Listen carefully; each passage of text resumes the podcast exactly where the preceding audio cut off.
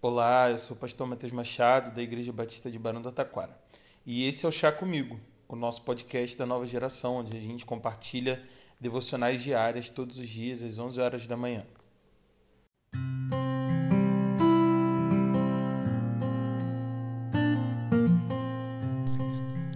Quantos de vocês conseguem se lembrar da primeira vez que participaram de um caça ao tesouro?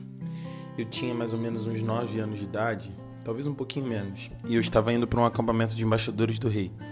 Aquele era um dia especial, a gente ia passar os dias na ruína de uma igreja. E nessas ruínas, esse lugar a gente fez um estilo de acampamento rústico de um dia. Para uma criança aquilo era uma grande aventura.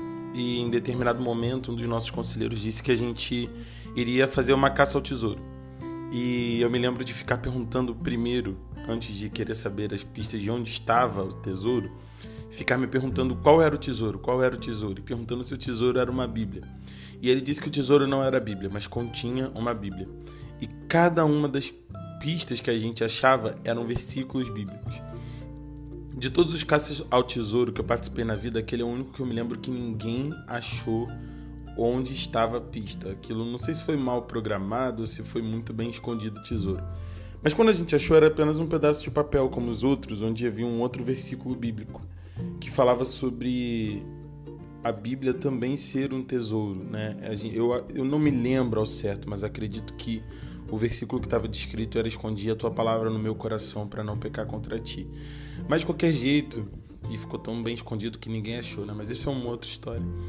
É, caça ao tesouro é uma atividade que para crianças, adolescentes, em qualquer fase da vida, ela é interessante porque existe algo escondido que a gente precisa encontrar.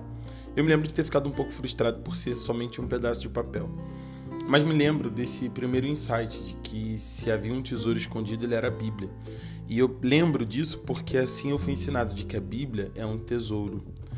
Ao longo da vida parece que a gente perde um pouco dessa essência e desse pensamento sobre a Bíblia.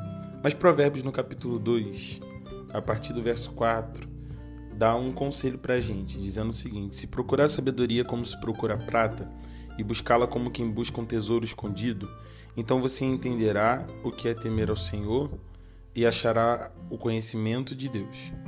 Pois o Senhor é quem dá sabedoria, de sua boca procedem o conhecimento e o discernimento. Quem dera se a gente entendesse que esses momentos onde a gente está fazendo as nossas devocionais são como caça ao tesouro. Talvez eles não tenham toda aquela moção de divisão de de grupos, de equipes procurando num lugar aberto, com aquela ideia de que você não sabe onde o tesouro está.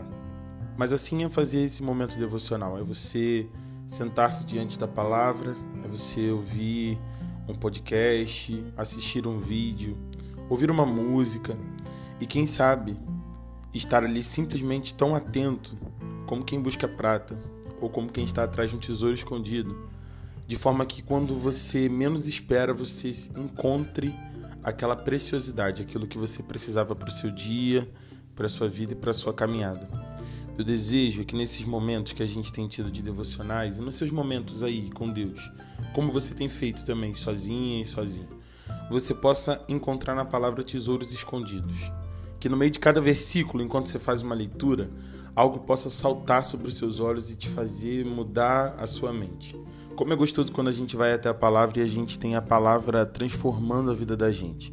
O desejo da gente quando incentiva você a fazer as devocionais é isso. É quase que como um caça ao tesouro.